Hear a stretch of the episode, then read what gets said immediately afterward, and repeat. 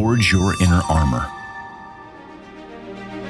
Welcome to the Inner Armor Podcast with Dr. Timothy Royer, where we explore ways to train our brains and bodies to become dynamically resilient so that we can all, from professional athletes to ordinary people, perform at our potential.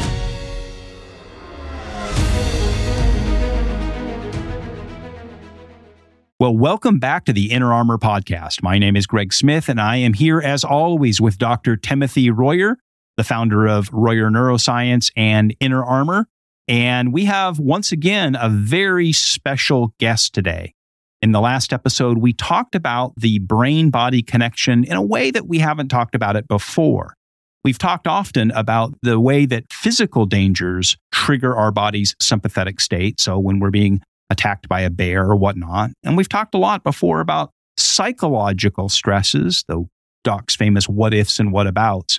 But last time we took a deep dive into the physiological stresses that occur in our body, particularly related to diet and nutrition and how that may cause inflammation and other things that trigger our autonomic nervous system to trip into sympathetic mode. So today we're going to continue with that in a very technical way, we're going to get into the chemistry of this.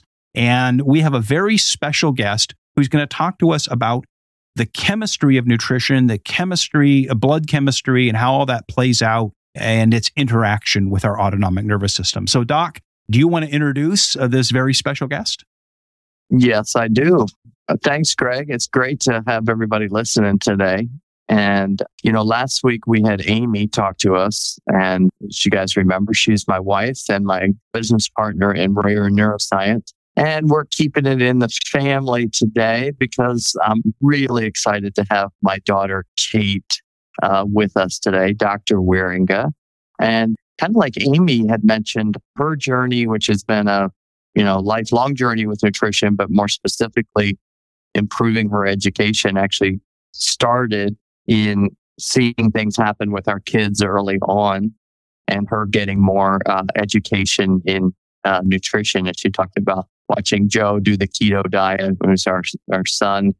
But uh, also for me and Amy, we've learned a lot uh, by watching Katie do her research and delve into the importance of fats and how those fats work. And we've introduced a lot of that into our practice in Royer Neuroscience, where we're actually measuring omega 3 and those kind of things. And uh, this is an area of specialty for Kate. So we wanted to have her join us and walk through the chemistry of this stuff and how that it really impacts our body what we do eat, but importantly, some of the different nutrients and particularly fats. So, Kate, can you kind of give us a little bit of your background what brings you to where you are today? What are you doing today? And then we'll kind of just start, start our discussion on, on omega 3. Katie is joining us today, and she's going to be uh, connecting to us internationally on a phone call. So we're uh, not doing our normal high quality HD recording. Uh, so to our listeners out there, if it sounds like Kate is on a phone call and I'm on a phone call, it's because we are and we're cro- uh, talking across the Atlantic. So, Kate, you're joining us from the Netherlands. Can you give us a little bit of your background and what you're currently doing? Yeah, sure. Yeah, so hello from across the ocean. I am currently working uh, in a lab uh, at Utrecht University. I'm a postdoc, so my project right now is more focused on cancer biology, which is really what we're going to be uh, talking about today. But I, yeah, I've always been very interested in cellular biology. And so that led me to my PhD, which I finished up in 2021, um, where I studied the effects of omega-3 fatty acids on uh, certain types of immune cells. Um, and I studied how they influence levels of inflammation. Um, and this was working in a lab that was really focused on how uh, these omega-3 fatty acids could play an anti-inflammatory role in, in autoimmune disease. Um, and so I looked at just one cell type in that whole giant picture. But yeah, I mean, I spent five years sort of deep diving all of this uh, chemistry behind these omega-3 fatty acids, what they get broken down into, what they're actually doing inside of the cell, and how that influences inflammatory pathogens in that cell. So that is uh, what we're going to be talking about today, I believe. Yes, we are, because we're very interested, as you know, in uh, managing the autonomic nervous system way upstream and looking at it getting out of balance, either in too much parasympathetic or too much sympathetic, which is when the, the nervous system is overactivated.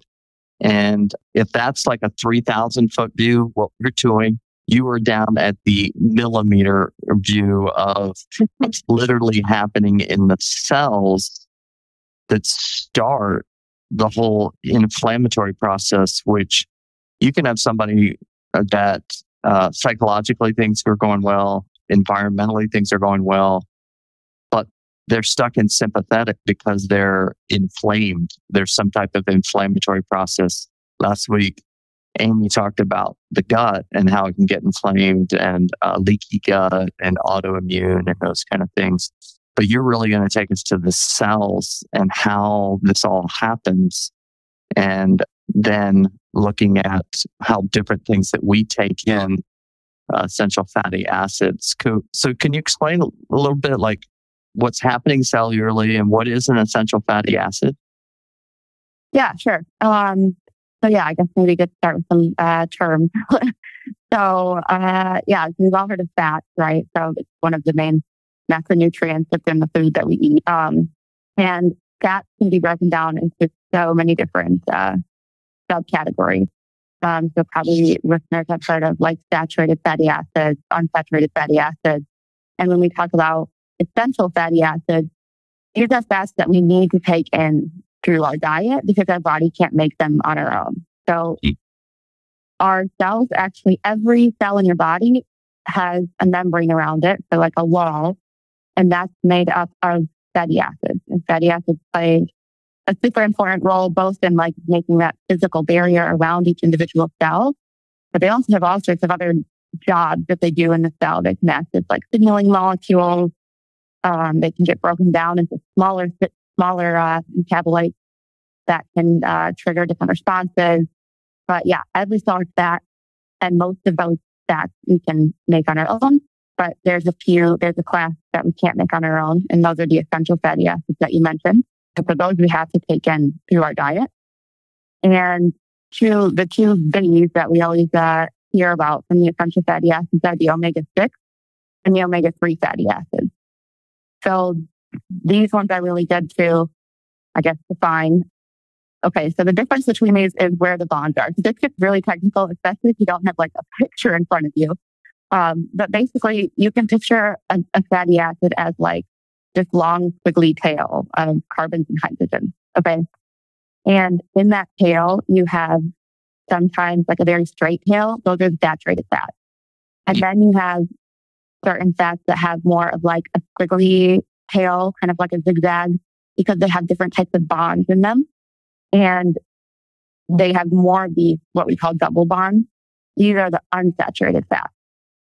And the essential fatty acids are a type of unsaturated fatty acid that our body just doesn't have like the enzyme or the tool to put a double bond in a specific position in the tail, which is why we have to eat it. Mm. Does that make sense? no, it makes complete sense. Uh, okay. So why um, this, so, what's the difference between a six and a three? So that just has to do with where you find that bond that I was talking about. So Three just means that the double bond is three carbons from the end of the long tail. Six just means the double bond is six carbons from the end of the long tail. So, okay, uh, just based on where you see those bonds showing up. Yeah. And so, because it's essential fatty acids, the omega sixes and the omega threes, they're going to come through what we eat, right? Yeah, because we can't make those. Like our body doesn't plant have the enzyme to put that bond in that specific position. And then animals eat those plants and then we eat the plants and the animals. And so that's how we get those fatty acids into our diet. We can't make them or into our body. We can't make them ourselves. Okay. So can you explain to the listeners and also to me again, um, what's important about the omega 3 ones that we're taking in our diet and maybe contrast that to the omega 6s? Yeah, sure.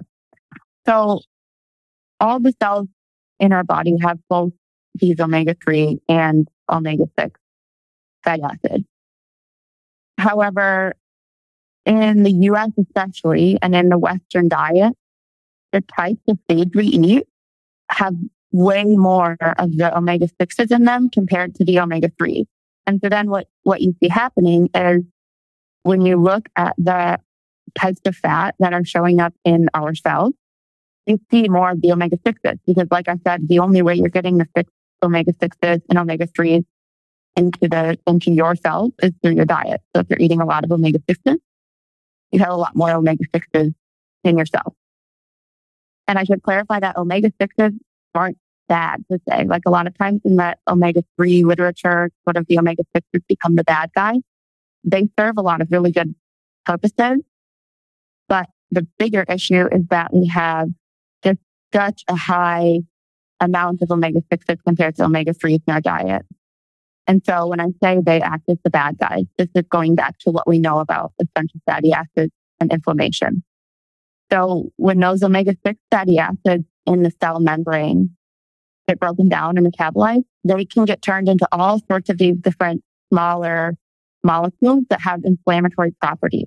Mm. So maybe, like for example, if you have um, a fever, one of the metabolites that gets broken down from omega six fatty acids is responsible for like helping generate that that heat and that inflammatory response that you see with a fever. Um, and so that being said, if your cells are much richer in these omega 6 fatty acids, it's possible that you're generating more of these inflammatory um, molecules uh, than what you really should be. So there's some nice papers that have shown that like our, you know, hunter gatherer diet had a much more even split of omega 6 to omega 3 if you compare like the types of foods that people ate, you know, way, way, way back. Whereas now we're eating stuff that's much more enriched in omega 6s. And so we're producing more of these inflammatory mediators than what our ancestors way back would have been because they didn't have as many omega 6s incorporated into their cells. So that's so, kind of the underlying principle of why why adding more omega 3 could have this, this anti-inflammatory effect. Okay. So for the listener out there, inflammation, uh, what might that be like precursor to in general? If I'm looking to, you know, like be a peak performer or maybe I have somebody uh, or myself that has a clinical thing going on, um, how how does inflammation versus anti-inflammation how does that impact these different diseases and things? Yeah. So, I mean, I think especially I, I was a college athlete, so I ran cross country and track in college. So I often think of inflammation in terms of like, yeah, the sore knee or the achy back or whatever, like something's inflamed, something's wrong. And so that, of course, is one, one area you're going to see it. So when we talk about inflammation, we often talk about like these five pillars of inflammation. So you have pain, heat, uh, loss of function, swelling, and oh yeah, redness. That's it, redness. Yeah, yeah, yeah, redness. So like, of course, if you're inflamed in a joint, for example, you're going to have more pain in that joint. I, I think like the extreme, extreme area we think of when we think of inflammation, especially inflammation that's really gotten out of control would be like autoimmune diseases or autoinflammatory disorders and diseases where you have, for example, like a rheumatoid arthritis where there's so much inflammation in that joint that it leaves dysfunction, it's swollen, it's painful.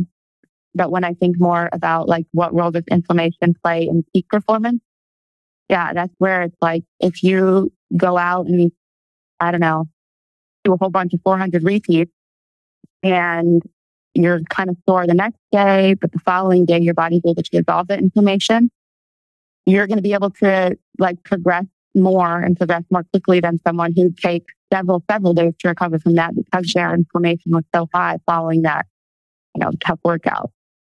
So that's, that's kind of how I would think of it in terms of, uh, peak performance. And then, yeah, I, I don't know. Do you want No, I, I, it sounds like it's it's more of a like inflammation affects all of us in some way, like or it can. Yeah. From from the peak performer to somebody like with cardiovascular disease, which could be related to to inflammation or lupus, Yeah. or Mhm. uh, I would assume almost every disease we experience is worsened by inflammation. Yeah. And I've heard some researchers talk about like neuroinflammation, where the brain is actually, you know, inflamed and that that can be a contributor to a lot of the different psychiatric illnesses that we talk about is that um, it's an inflammatory process. I know, particularly in concussion or, or uh, traumatic brain injury, that there's a, a, a cascade of inflammation that when you're trying to recover for something like that, it doesn't sound like you want to have an overabundance of omega 6 in the system because it's going to be more problematic to recovery. Anybody that wants to function at a high level really needs to be taking into consideration what's going on at the cellular level with the distribution of omega 6 and omega 3. Yeah, Yeah, absolutely. And I also, when I think about the omega 3 and omega 6 essential fatty acids, when you take these in, they're, they're going everywhere in your body. So there's some really nice studies that show like correlations between, for example, your red blood cell levels of omega 6 or omega 3 fatty acids and tissue levels. So like your if your red blood cell levels go up, you also see an increase in your omega 3 levels in the liver and the kidneys and the muscle. So it's going everywhere. So it's like your whole body is getting more of these omega 3 fatty acids. Like you literally are what you eat, right? So you're Yes. getting the omega 3 fatty acids. They're getting incorporated into your body. And so you then have more of those. Um, and if those have these like anti-inflammatory properties, then it's endowing all these different tissues with like this extra tool to fight against inflammation. Which, yeah, it's with you're right. Like, but I think a lot of the direction things are going, especially with a lot of these chronic diseases, is their basis is the inflammation, kind of out of control inflammation. And that's showing up in different tissues, right? If you have like some sort of chronic kidney disease, because of inflammation in your kidney. You have achy joints, inflammation in the joints cardiovascular disease, inflammation in the vessels. And so if you're able to kind of give the cells in those areas these extra tools, these extra things to fight against the inflammation, like, I mean, that's a win-win, I think. Yeah. so, No, definitely. Yeah. And I know, I mean, we're in a culture that, you know, the first thing when something's sore, right? We, we reach for an anti-inflammatory thing. Yeah. Right. So the, you know, the NSAIDs and, and those things, right? Is it, am I in the right area here that these are, yeah, so the NSAID, actually, uh, NSAID, so non-steroidal anti-inflammatory, uh, the D in NSAID, well, non, non-steroidal anti-inflammatory.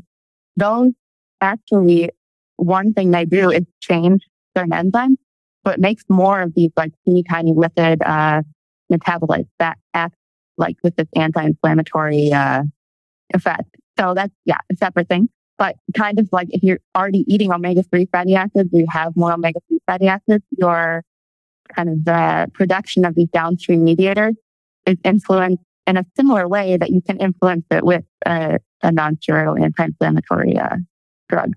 Drug, that's the D. no, it's interesting. I remember you put me on to uh, the book, uh, Queen of Fats, which listeners out there, fantastic book, easy read. But in there, they were literally talking about the difference between taking Tylenol and Advil and actually using uh, uh, essential fatty acids, omega 3s, and seeing like better results than these things that we just naturally gravitate to when something's sore or something's Mhm. off. Right. Yeah. Well, it's short lived, right? If you're taking a, a Tylenol or an Advil, it's great for like that temporary relief. But if you have your cells already stocked up, basically, or more full with the fatty acids that when they get broken down, they themselves make these anti-inflammatory metabolites, then yeah, I mean, I think they work together. I don't think you're going to always be able to do just one or always be able to do just the other, but for yeah. sure, you probably don't need as much of the one if you have more of the other, for example. Now you're you're looking in your research at uh, at least at your doctoral research you were looking at in relation to lupus omega mm-hmm. 3 mm-hmm. right without getting too technical can you kind of explain to us what what was going on there. That's not like just taking one omega 3 a day or something right? It was what were you looking at there? Yeah yeah good that's a good question. So yeah so i'll talk more about the kind of overarching project our lab was doing because yeah it better answers your question. So our lab was interested in understanding how omega-3 fatty acids slow down um, the development and progression of lupus. And so we had uh, these mice that they will develop lupus spontaneously. Lupus is, a, is an autoimmune disease that's very common and uh, not very common, but it's most prevalent in women of childbearing age. So women, yeah, over over 20 years so. And it's really a nasty disease. I mean, it's systemic autoimmune disease. So it influences several, several organs. And basically your body, your body's immune system sort of fights against itself. So you start producing antibodies, which normally we want to produce antibodies against like bad foreign substances like bacteria. But in the case of lupus, the body gets confused and starts producing all these antibodies against your own tissues.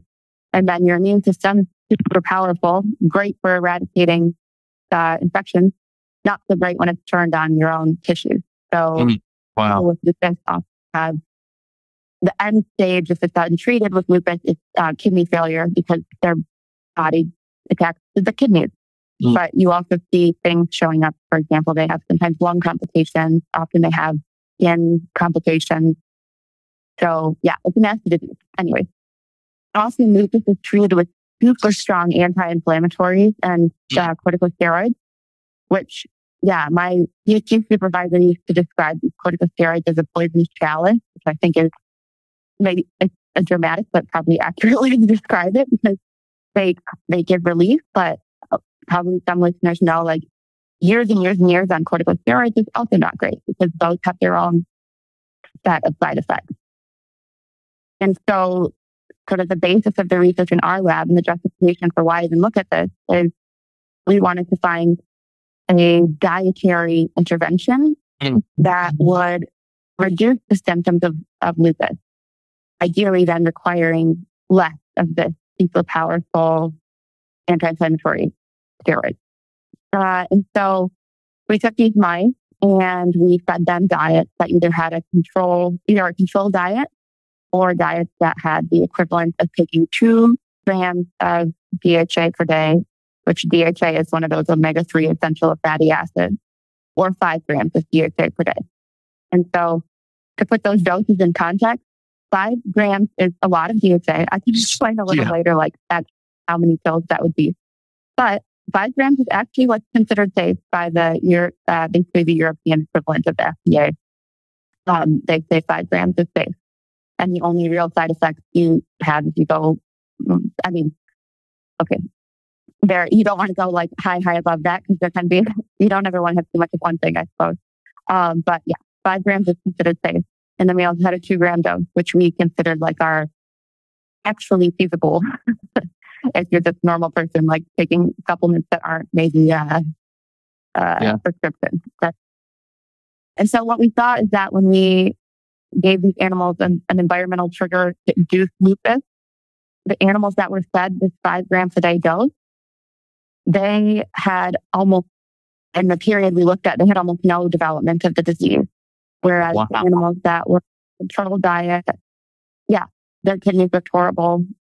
They were full of these autoantibodies. And if you look at, for example, gene expression or levels of inflammatory proteins in their blood plasma, those are super high. So yeah, the DHA reduced or almost completely eliminated like the end stage lupus symptoms, like the uh, the kidney response. We did see some of those upstream responses, like the, the antibodies and things like that. So it's not like it's 100% going to be able to block it. I mean, that's, yeah, why we have modern medicine as well. I mean, those drugs do serve a purpose, but it certainly reduces symptoms, which one of my colleagues, she just finished her PhD. So she just is working on getting this uh, publication out where she shows some really cool results with how that affects how much of the corticosteroid you now need to give animals. So can we actually reduce it? And if we add DHA, can we reduce how much these animals need to see like a beneficial effect? So I don't know if it's published or not published yet, but uh, so I won't say all the results. I don't know if it's a yeah. secret.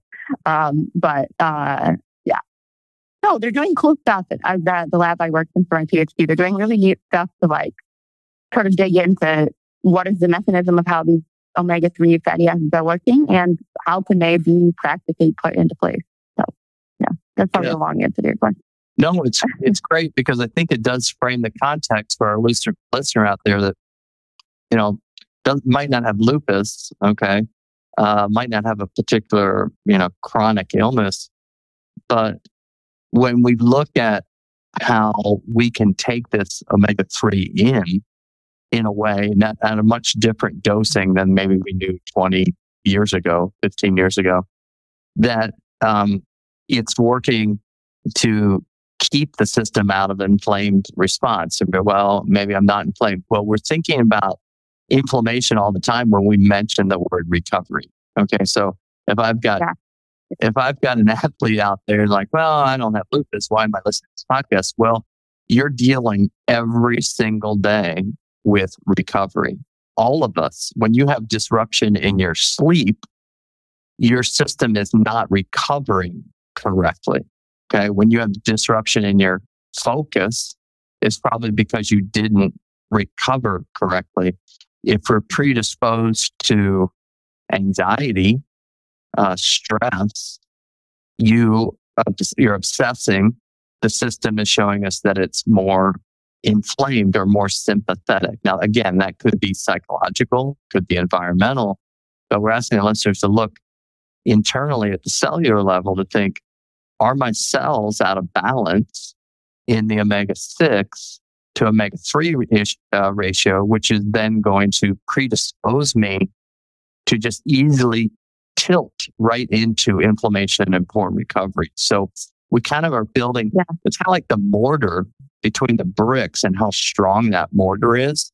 And so if we can look at that and fix it, like you said, it's not a one stop shop, but it's really important to how I'm predisposed. Um, and these are only going to happen via diet. I'm, I'm not going to make these things internally. Can you explain, like, we talk about the ratio of a six to three. Uh, can you explain mm-hmm. that a little bit? What's good, what's bad, and maybe like why different parts of the world actually have different ratios? Like, can you kind of explain that a little bit? Yeah. So, um, maybe listeners have heard of the omega 3 index. So this is simply the measure of what percent of your red blood cell membrane are omega 3 fatty acids.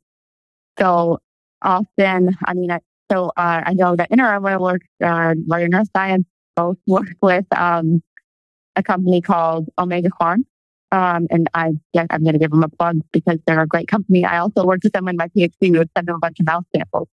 Uh, Royer Neuroscience sends human samples. And what they do is they just take a tiny drop of your blood from your finger and you literally put it on a piece of filter paper, mail it in, and they can take that drop of blood and they can pull out the blood, the red blood cell membrane. So in that blood, there's all these you know, tons of red blood cells in there. Those have a cell membrane, like I talked about earlier. And they look at that cell membrane and they can say what percent of that cell membrane is omega 3 fatty acids. And so if you look all over the world, you can see that countries that consume more fish, for example, Japan, or um, a really famous example is the Greenland, uh, is it Greenland or Iceland? I think it's Greenland. in Greenland, they eat a lot of fish, seal blubber, whale blubber, like just all omega 3. So those places that eat tons of fish, tons of seafood, they have really high omega 3 indices, like in the 8% range, which is what omega core, 8, 10% even, which is what the omega core considers like ideal um, and protective against a variety of different, um, yeah, inflammatory diseases. If you look at um, the US, probably one of the worst examples, we consume a lot of things, like I mentioned earlier, that are really rich in omega 6s. So a lot of grain based products. Corn is like really rich in omega 6s. And what do we fry everything in? Corn oil. yeah. And what do we have in everything sweet? High fructose corn sugar. so, well, of course, that doesn't have the fat in it, but like we use so much corn in the US. Everything is corn based. And our, our animals, our meat are fed grain and uh, corn. Mm-hmm. And so those, then those animals, their red blood cell membranes and their tissues are now enriched in omega 6s. Then we eat those animals. And so then we become more enriched in omega 6s. And the threes and the sixes, the same, yeah, I'll say, well, enzymes, the same proteins that are responsible for taking those fatty acids and basically sticking them inside the wall of the cell. Um, yeah, you have the same enzyme doing that for the sixes and the threes. So it's like a fight, right? So if you have a whole bunch of sixes coming in and just a few threes, that enzyme just like only sees the sixes and just puts all the sixes into, into the cell membrane. But if you can shift that balance of how much sixes and threes you take in, then that enzyme's gonna, you know, be more uh, able to select sixes and threes and sixes and threes and put those into the membrane. So that's a big part of it is because these these fatty acids share the same pathways to get into the cell and then to get used by the cell. If you shift the balance of what you're putting into your body, you shift the balance of what's inside of the body. And so, yeah, I think looking at how different countries vary is a really cool way to see how that diet of that country literally shows up inside of the person, right?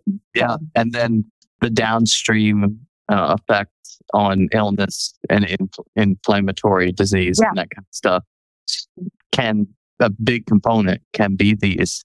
So you mentioned like some of these um, countries like Japan, Greenland, where they're eating a lot of fish, index up around 8 to 10%.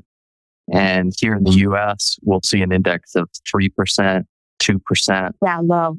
It's, yeah. it's really poor in meaning that the dominant six.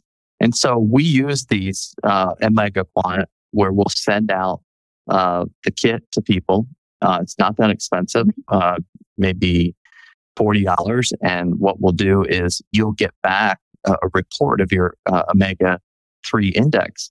And then what's really cool is we'll make some adjustments because uh, Kate will explain a little bit about this calculator that they use that gives you some guidance on where you want to get to. Yeah. But, but they'll use, we'll use an increase of omega 3. And I've seen within six to eight weeks, somebody go from a three to like a 7%. I mean, it's just crazy. Yeah. And, mm-hmm. you know, we talk about inner armor, right? This is like inner, inner armor.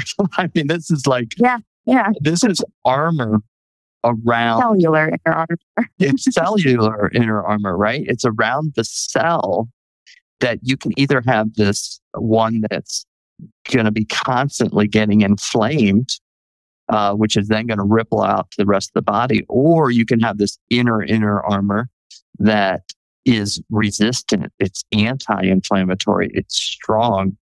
And I'll, I'll add this one more plug on the index is we've done this with all kinds of individuals from highly clinical people with, you know, significant disorders to elite, elite, elite athletes, you know, top of their game. And you know, we can't say it exactly, but what I see over and over again are these elite athletes come to the table with a better omega 3 index. Now, that's probably because mm-hmm. they're watching their diet, maybe not purposely, but they are sourcing their food differently. And, you know, whether that, that lack of inflammation makes them a little bit more available to perform at a higher level because they're recovering quicker or not is hard to say, but I also see on the reverse side, on the clinical side, uh, people with major clinical issues with very, very poor omega 3 index. And it's not always going to be, you know, one to one on that. But why not start with something that's as basic as increasing omega 3 and measuring it that ultimately will set the base for the potential for, for better performance. So, can you explain um, uh, the index and, and so how they work with, let's say I've got an index of two and a half, okay, of my omega 3. Uh, so I don't have enough omega 3. And then they kind of work this calculator thing and tell me yeah. about the, the calculator and what they're trying to do through this calculator to change my omega 3 index. Yeah. So basically, with this calculator that Omega Quant has, um, you can put into the calculator what your omega 3, current omega 3 index level is. So that's how many omega 3 do you have, what percent in your red blood cells. Uh, and then you, it will give you how much EPA and DHA you should take per day to reach the goal, whatever the goal level is for you. So, I mean, I think for optimal performance, that'd be eight to 10%, um, which probably most listeners don't have unless they're really big fish eaters. But yeah, so I mentioned a bit earlier, um, that we, in my PhD, we use DHA. So this is one of the two main essential omega-3 fatty acids. The other one is EPA. So these two are basically like cousins. They look very similar to each other. Uh, they just, yeah, they're slightly different in their chemical properties but they're both omega 3 fatty acids and they're both the ones that you find when you take a fish oil supplement. So they're very, very high in fish and in fish oil. But you don't want to just grab like any old fish oil supplement off the shelf. You really want to look at the back and see how much EPA and DHA that actually have in there. So the calculator tells you how many milligrams per day of EPA and DHA that you need so that's not, that's not just how many milligrams of fish oil. That's specifically of EPA and DHA. So for example, I grab my bottle of fish oil and it probably has, um, actually I know because I just at the top of it today. Half of it contains EPA and DHA. Okay. Wow. So yeah. So in my one capsule of fish oil, I think the serving size for the one I have is, is two capsules. So in the two capsules, there's two milligrams of fish oil itself. So only only half of that is EPA and DHA. So I'm actually only getting one milligram. Gotcha. Sorry, 1,000, one gram. I'm getting one gram of EPA and DHA with my two capsules, not two. So I'm getting two grams of fish oil, but I'm only getting one gram of EPA plus DHA. So that's super important to look for. Like I found that if you just grab any old brand off the shelf, I mean, you could be getting anywhere from only like 10 to 30% of like EPA and DHA in there. And wow. sometimes they're especially if it just as omega 3 supplement, there are precursors, so fatty acids that are sort of like EPA and DHA, but not exactly. Those are precursors to EPA and DHA. Those are healthy, they are beneficial, but they're not going to raise your omega 3 index as fast. So a lot of mm. times, if you just see like a, a omega 3 supplement at a store, it'll have quite a bit of those precursor molecules in it, which they're not worthless, but they're not packing as big of a punch as the EPA and DHA. So if you really want to raise that omega 3 index fast, you have to take in those, those, those two specifically. They're the, the big players there. So, Kate, uh, you know, we've been talking a lot about this and at a very deep cellular level, but it has uh, meaning as we talked about inflammation and recovery. So in the countries where, you know, we see better omega 3 index, so they're eating either directly more fish or they're eating meats that have more of a, that are feeding off of green things, grass fed. Uh, you know, what do we see physically, health wise for these places? Do we see differences in their health? I mean, of course, we look at the United States, you know, we're probably worse on the charts and a lot of things like obesity and heart disease and those kind of things. But what's your, what have you kind of seen there? Yeah, I mean, I think it's probably hard to like mm, make like really strong comparison from one country to country on the like to say the omega three index is the thing doing it, right? Because there's so yeah. many other factors that differ from country to country. Um, but I will say, like the thing that kicked off the whole omega three field was this observational study in this population in Greenland where they saw that these people that eat this super omega 3 rich diet had really um, low levels of thrombosis, I think. So, yeah, cardiovascular disease.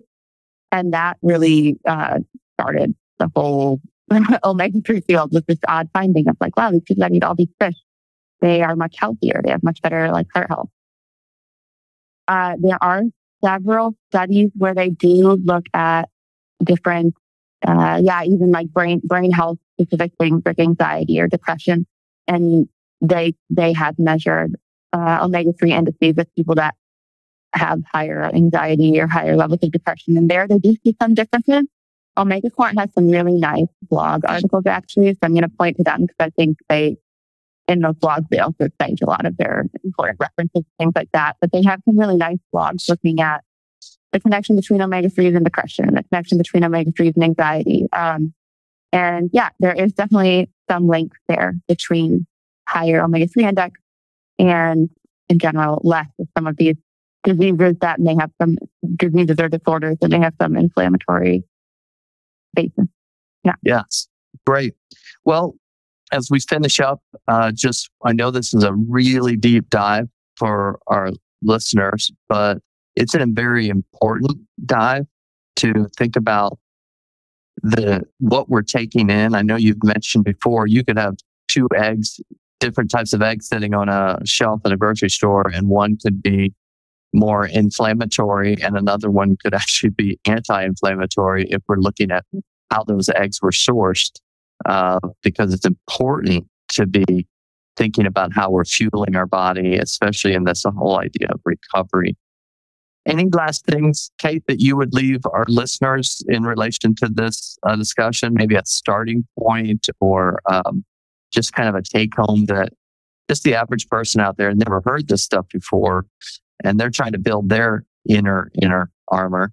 Uh, what might be a good starting point for them? Yeah, I think that the best starting point is figuring out what your omega 3 index is. And we talked about omega quant, that's the source Inner Armor uses. There's probably other things out there, but it's, I mean, like a lot of things Inner Armor does, like it's, it's being more aware of where your body is. It's another level of biofeedback, you know? So it's the more the biofeedback you do with the breathing and the EEG training, et cetera, is like real time. You can see what, what's happening, what's changing.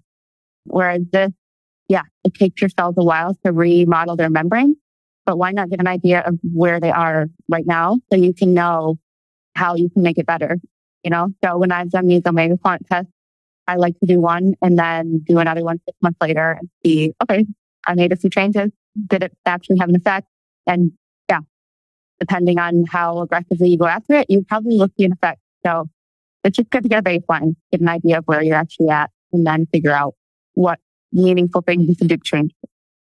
That's awesome. And we've learned today just how those may have a downstream effect in a lot of other areas. So we're super, yeah. super excited to have this level of uh, expertise on the podcast and for teaching us so much about uh, omega 3s and encourage our lis- listeners to look forward to to learning more about that. But thanks, Dr. Wierenga, Kate, uh, for being with us today and sharing your wealth of knowledge on this topic. And uh, for our listeners, you know, encourage you to get to uh, Inner Armor or Royer Neuroscience. Royer Neuroscience may do uh, a few more of these deeper dives with you if you'd like to uh, learn more about that. Greg, it was kind of fun having uh, Kate on today. any last words from you?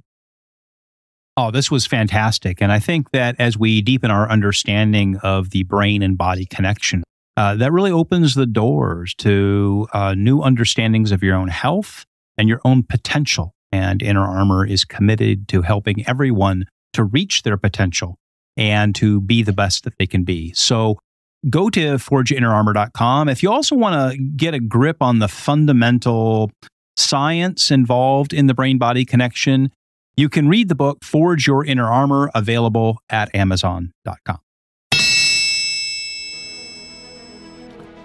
This has been the Inner Armor Podcast. You can find it wherever you get your podcasts. Would you please follow or subscribe? and make sure to leave us a review or comment. You can learn more about Inner Armor, Dr. Royer, and how to perform at your potential by going to forgeinnerarmor.com dot com.